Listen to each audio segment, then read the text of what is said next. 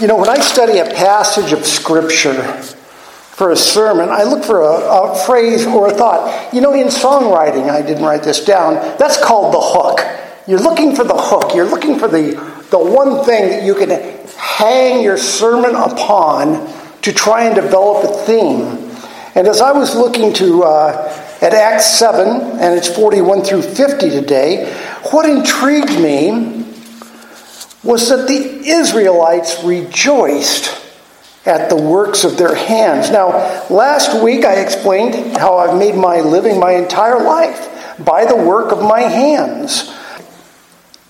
I don't think there's a job in construction that I have not had a go at. I do not do all of them professionally for clients. I won't do a tile job for you, thank you. I will do my own tile. I don't think my tile work is up to par almost everything I will do. Uh, I was reading some hoity toity uh, highbrow website this week, and I don't remember what it was. It wasn't on uh, sermons or Christianity, it wasn't on politics. I, I, can't remember what it was on. But, but the uh, writer started out by saying, I doubt anyone reading these words has ever framed a wall. And I sort of, you know, figuratively in my mind looked around, you know, and, you know, raised a little hand here, you know, I framed a wall. And he followed it by saying, uh, he said, I'll bet none of you have ever wired up a plug. Well, I would guess that everybody here has wired up a plug, but my hand goes a little bit higher. I've, I've wired plugs. I mean, I probably wired a 100 houses, front to back. And he says, and, and surely none of you has ever replaced a toilet. Now hold on, come on, I am the past master of changing toilets. I've got it down. I know that you have to have a black plastic trash sack to sit the toilet in when you pull it off the little stinky drain. I know how these things go. I, I can replace toilets in my sleep, and sometimes it looks like that is exactly what I've done. Um, but, you know, the point the writer was making was that people are ever increasingly unknowledgeable about things that used to be commonplace. Okay? A hundred years ago, this country was largely agrarian. They made their money off of agriculture. And I don't know how many of your grandparents had farms, but mine did. My grandfather knew largely how to do everything. I won't say his framing was top notch, but actually probably was, knowing my grandfather. My grandfather on the other side ran the first electrical company in the San Fernando Valley so that my great great grandmother could live up on her ranch that she homesteaded in the 1860s, read about how to run a telephone line, and they ran the telephone lines five miles into the hills. So my great great grandmother, at the advanced age of 72 or so, could communicate with her children down in the valley in case she had a problem. Farmers read about it, do it.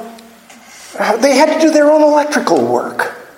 Things like this weren't hired back then. They did their own plumbing. Now, mind you, outhouses were still common, so there wasn't a whole lot of plumbing there. But, you know, as it came in, they ran their own plumbing. Welding, to, to this day, the one thing I am sad about is I do not know how to weld or braze. Okay, it's the one thing I really do not know how to do. But a farmer had to weld and braze. Animal butchery. Ooh, as, as the markets tight, tight, tighten up, as, as certain things start going off the shelf, I sit here saying, How do you butcher a deer? Because I have not done it. And we might find out someday, soon, that it might be a skill that was worth knowing. They had to know how things work just to keep themselves alive. Uh, the average person now knows none of that.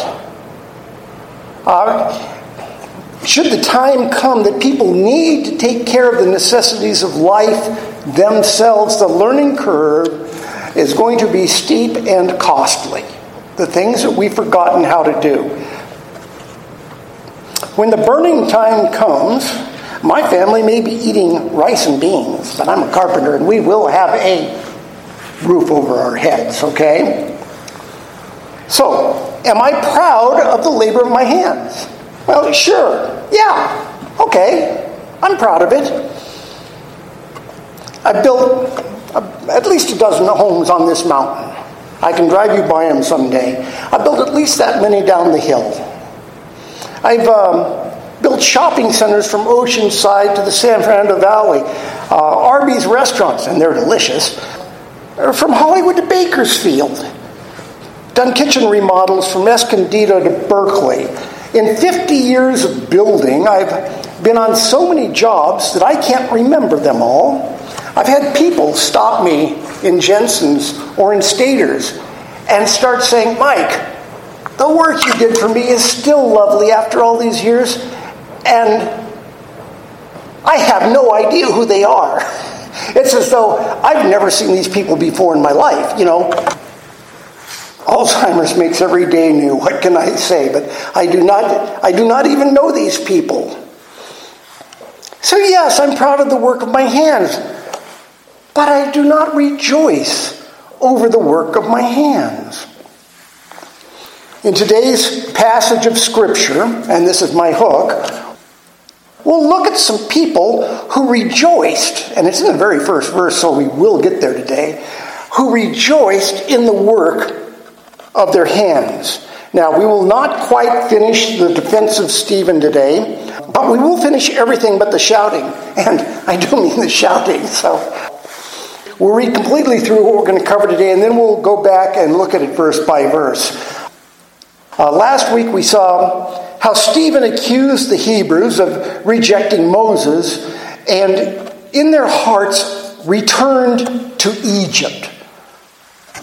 Verse 39 concluded saying, But our ancestors refused to obey him. Instead, they rejected him and in their hearts turned back to Egypt. They told Aaron, Make us gods who will go before us. As for this fellow Moses who led us out of Egypt, we don't know what has happened to him, and I still love that line. As for this fellow Moses, you know, gosh, that guy, whatever became of Moses. Verse 41 through 50 continues. And they made a calf in those days and offered a sacrifice to the idol and were rejoicing, rejoicing in the works of their hands. But God turned away and gave them over to worship the host of heaven, as it is written in the book of the prophets. Did you bring to me slain beasts and sacrifices during the forty years in the wilderness, O house of Israel? You took up the tent of Moloch and the star of your god Rephan, the images that you made to worship, and I will send you into exile beyond Babylon. Our fathers had the tent of witness in the wilderness, just as he who spoke to Moses directed him to make it according to the pattern that he had seen. Our fathers, in turn, brought it in with Joshua, where they dispossessed the nations that God drove out before our fathers.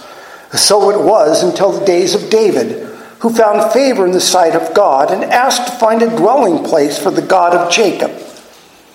But it was Solomon who built a house for him. Yet the Most High does not dwell in houses made by hands, as the prophet says. Heaven is my throne, and the earth is my footstool. What kind of house will you build for me, says the Lord? Or what is the place of my rest? Did not my hand make all these things? And the answer there is yes, by the way. But verse 41 says, And they made a calf in those days and offered a sacrifice to the idol and were rejoicing in the works of their hands. To be proud of the works of your hands in 1300 BC or today depends on what you made with them. Now, I built houses, we all build different things with our hands and by our hands. I do mean with our lives. We all build something with our lives. All work is honorable. Well, almost all. The Israelites rejoiced over building false gods. That is not honorable. That is abominable. And I don't know if you know this, and I don't have examples in here, but when the Israelites or Moses or who's ever writing scripture would mention false gods, they would use a three letter prefix for the word abominable. You would read this and you would see before the name of the false god, you would see abominable. And the word abominable back then meant child sacrifice. That's what abominable meant. And when you saw these three letters prefixing to a God's name, it was a God of child sacrifice. Our work is honorable if we do not build false gods or turn the labor of our hands into false gods themselves. Because work can replace God in our lives just as money can, or possessions can, or any number of things that get in the worship of us, get in the way of us worshiping God in the manner that we should. It seems that humans can turn anything into a false god. Uh, the Hebrews happened to use gold as so many do to this day. The golden calf that the Hebrews fashioned showed that their hearts had indeed returned to Egypt. A calf was one of the gods of Egypt. And notice who they persuaded to fashion their false god. And I want to pay per- perfectly good attention to this. Now, Aaron says to Moses, I threw the gold into the fire and a calf came out. Okay, Maybe, maybe not. Maybe Moses threw it into the fire in a mold of a calf, you know, but uh, so who was Aaron? Now, the Israelites say, ah, this fellow Moses. Well, Aaron doesn't have that. Moses is his brother. Aaron knows who Moses is. Aaron, again, knows where Moses is. He's on the hill, on the mountain, talking to God. Aaron himself knew God. Uh, God spoke to Aaron as he spoke to Moses. He told Aaron to go out and meet Moses as he was coming into the land. He demonstrated to Aaron what he was to do before Pharaoh. He gave Aaron the words to speak to Pharaoh. Aaron knew God. And yet, he fashioned false gods made of gold. And one more thing about Aaron he was the high priest of the Jews. He was the high priest. He was the one who would go into the Holy of Holies in the tabernacle. But he was the one who constructed gods of gold for the people. My point here is do not blindly follow popes or priests or pastors. Search the scriptures for yourselves.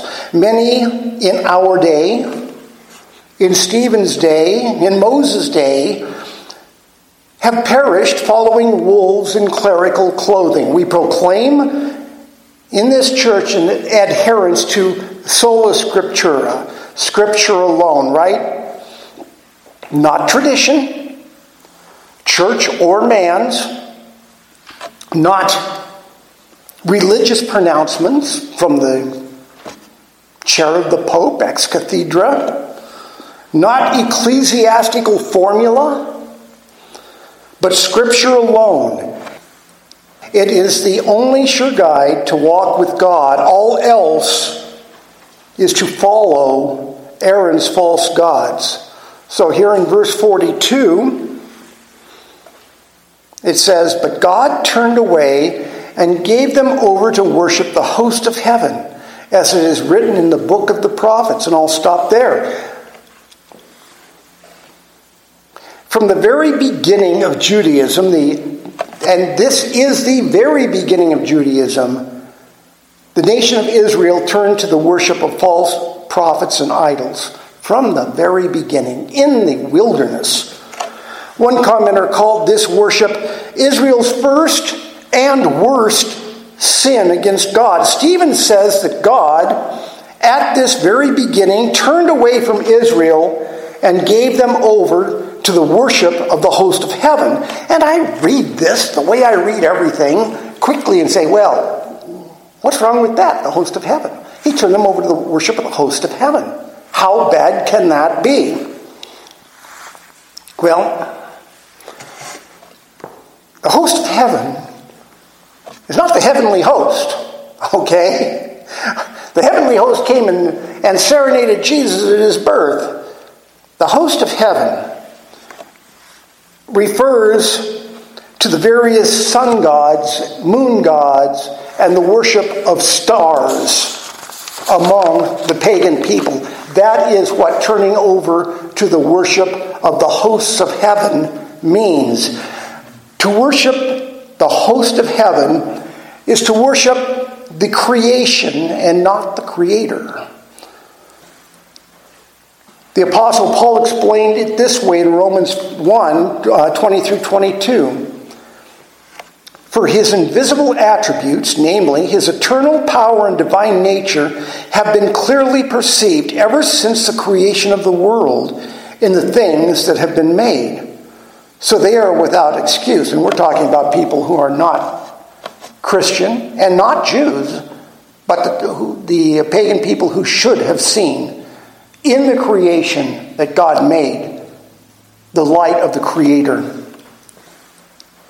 For although they knew God, they did not honor him as God or give thanks to him, but they became futile in their thinking, and their foolish hearts were darkened. Claiming to be wise, they became fools and exchanged the glory of the immortal God for images resembling mortal man and birds and animals and creeping things. And I think that uh, Paul might have just been getting started there. But because of this worship of the creation and not the creator, verse 40, 24 continues, therefore God gave them up in the lusts of their hearts to impurity, to the dishonoring of their bodies among themselves because they exchanged the truth about God for a lie and worshiped and served the creature rather than the Creator who is blessed forever. Amen. For this reason, God gave them up to dishonorable passions. For their women exchanged natural relations for those that are contrary to nature.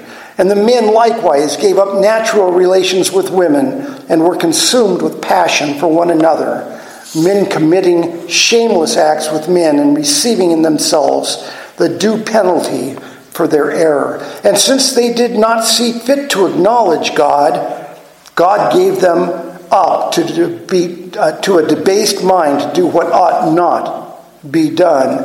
And if this does not remind you of the state of things today, you're not paying close attention. I, Paul finishes in uh, verse 29 through 32. They were filled with all manner of unrighteousness, evil, covetousness, malice. They are full of envy, murder, strife, deceit, maliciousness. They are gossips, slanderers, haters of God, insolent, haughty, boastful, inventors of evil, disobedient to parents, foolish, faithless, heartless, ruthless. Though they know though they know God's righteous decree that those who practice such things deserve to die, they not only do them, but give approval to those who practice them. And that's just not Congress today he's talking about, but it's all of us. So, this mindset of worshiping the creation continues today. Uh, we have the Sierra Club, who is doing more harm than it is good. I might have started with a noble goal. The green environment, environmentalism, uh, the green movement, I meant, uh, of um, no fossil fuels. LGBTQ, all of this flows from the rejection of God. In verse 43, Stephen quotes from the prophet Amos from the 8th century BC, is uh, when Amos was writing.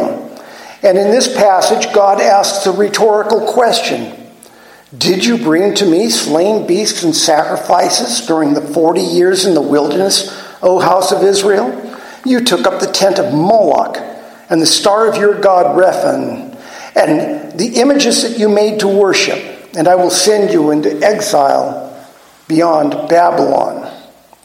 Now, we've talked about Moloch before, uh, the high places of Moloch where, where child sacrifice took place, which God abhorred. Rephan, that is mentioned here, was a sun god.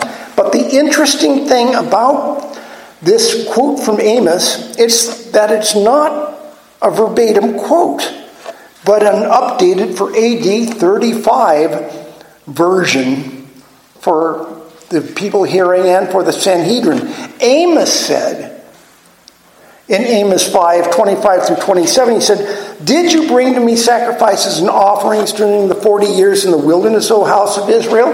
Good so far.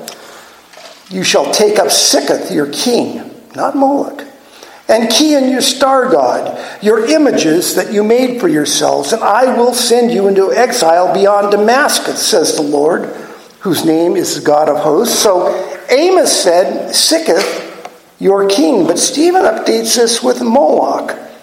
Amos says, Kiyyun, your star god. But Stephen changes it to Rephan, the known star god of the day. And notice also that Amos says God will send Israel into exile beyond Damascus, but Stephen says beyond Babylon. Stephen preaches Amos with an application to the world he and his audience knew. When Amos wrote his, the Babylonian exile had not happened.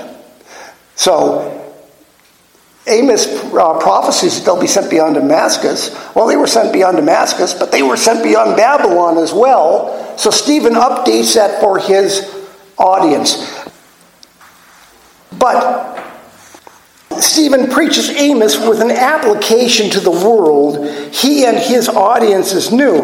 But what I love about this is that Amos did it before him. Amos did not quote Exodus, Amos preached it to the people of his time. Sikkuth and Kiyyun are not mentioned in Exodus. It's just the calf, the lunar bull, that is mentioned. Amos and Stephen preached the event updated for their times. So I just want to point that out that, um, that if you see a contradiction like this and you sit back and you say, Stephen, this is a contradiction in the Bible, you preach this wrong. No. Stephen was preaching to the people of his day. Amos was preaching to the people of his day. They were speaking God's truth, updated from the Exodus story to when they were speaking it. But back to God's rhetorical question Did you bring to me sacrifices and offerings during the 40 years in the wilderness? The answer is no. If you are worshiping any false God, you cannot worship the one true God. Now, I'm going to say that we just went through and we saw the sacrifices that God commanded in Leviticus for our Old Testament reading today, right? So they brought sacrifices to God. In Isaiah 66, 3 through 4, God tells what sacrifices from false worshippers look like to him. Okay? This is Isaiah 66, 3 through 4. He who slaughters an ox is like one who kills a man. God says if you bring an offering to him, but you're worshiping false gods, your offering of an ox is as though you killed a man. He says, He who sacrifices a lamb like one who breaks a dog's neck. We're not getting any better here. He says, He who presents a grain offering like one who offers pig's blood. Pigs were unclean. This is what God says a grain offering looks to him like from a man with an unclean heart. He who makes a memorial offering of sac- uh, frankincense like one who blesses an idol. These have chosen their ways, and their soul delights in their abominations. I also will choose harsh treatment for them, and bring their fears upon them, because when I called, no one answered. When I spoke, they did not listen, but they did what evil, what was evil in my eyes, and chose that in which I did not delight. So there you go for false worshiping. Let's keep away from that when we can, right? Stephen next turns to the charge of blaspheming the temple. Verse 44 says, Our fathers had the tent of witness in the wilderness, just as he who spoke to Moses directed him to make it, according to the pattern that he had seen. Here is how God chose to meet with his people in a simple tabernacle, the tent of witness. Uh, God did not ask for or want a permanent structure. It suited his purposes to go with his people where he would send them and not have them be stuck in one place. God did not dwell in the tabernacle either, it was the tent of meeting. The Jews might say this is where God lives, but that's not what God said. Where was God? God was out leading them in a pillar of in a cloud by day and a pillar of fire by night. He was not in the tabernacle. He would meet with his priests there. It was the tent of meeting. Verse 45 continues with Israel's history. 45 says, Our fathers, in turn, brought it with Joshua when they dispossessed the nations that God drove out before our fathers.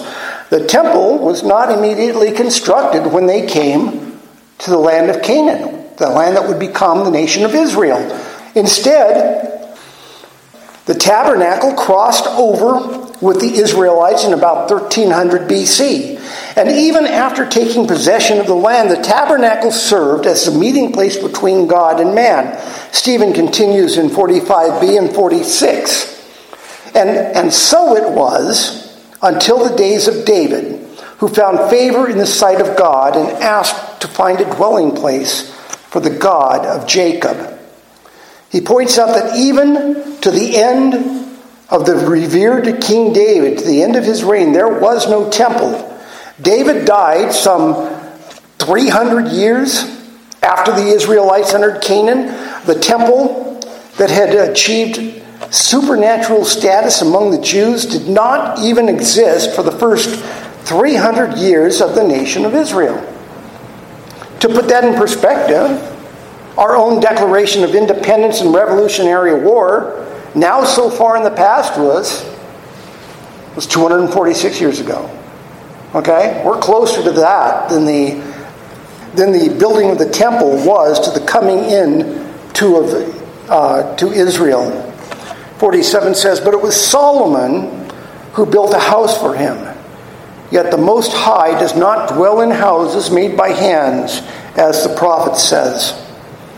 So, we have seen what human hands have built in Israel's past. They made a calf in those days and offered a sacrifice to the idol and rejoiced in the work of their hands. Stephen then proceeds to quote from Isaiah 66 about the temple, what the Jews saw as God's dwelling place. Isaiah 66 says, Heaven is my throne, and the earth is my footstool. What kind of house will you build for me, says the Lord? Or what is the place of my rest? Did not my hand make all these things? Man made nothing but a poor imitation of God's true throne room, heaven. Even Solomon, who was allowed to build the temple, uh, knew that. In 1 Kings 8 27 through 30, Solomon says, But will God indeed dwell on the earth? Behold, heaven and the highest heaven cannot contain you. How much less this house that I have built? Yet have regard to the prayer of your servant and to his plea, O Lord my God, listening to the cry and to the prayer that your servant prays before you this day, that your eyes may be open night and day toward this house, the place of which you have said, My name shall be there. That you may listen to the prayer that your servant offers towards this place. And listen to the plea of your servant and of your people Israel when they pray towards this place. And listen in heaven, your dwelling place, and when you hear, forgive. This is perhaps the high point of Solomon's life. That's my own observation, by the way. The high point of any man's life being when he is in most in tune to God's will. Shortly after this, Solomon will reestablish, as we've seen before, the high places of Moloch where child sacrifice takes place. He will apostate at the end of his life. Does he come back to God in the end? We do not know. But we do know that God has, 400 years before, turned the nation over to the worship of the hosts of heaven. To the point that Solomon's sons and grandsons sacrificed their own sons in the temple itself. So, so much for the work of man's hands. But as I was thinking earlier about what I had personally built in the last 50 years and, and hundreds of buildings, so far as I know, out of all those buildings, none has been torn down. And hey, that's 50 years now. That's doing pretty good. Uh, none has been torn down. None yet has burned down. I'm very happy about that, okay? My electrical is held. And none yet have fallen down, okay?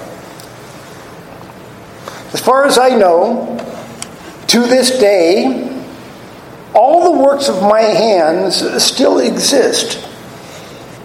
You know, my family has only lived in houses that I've built for the past 40 years. Uh, even when we rented a house while I was building another one, we rented a house that I had built. My daughter, Megan, had never lived in a house that I had not built until she went away to college and lived on campus. And yet, I would not want to dwell in one of my houses forever. Okay? Because I know that they will grow old. They will rot at the foundation, despite my best efforts. The roof will fail, and the plaster will crack. Do not set your sights on buildings made by human hands, not a temple, or a church, or a house.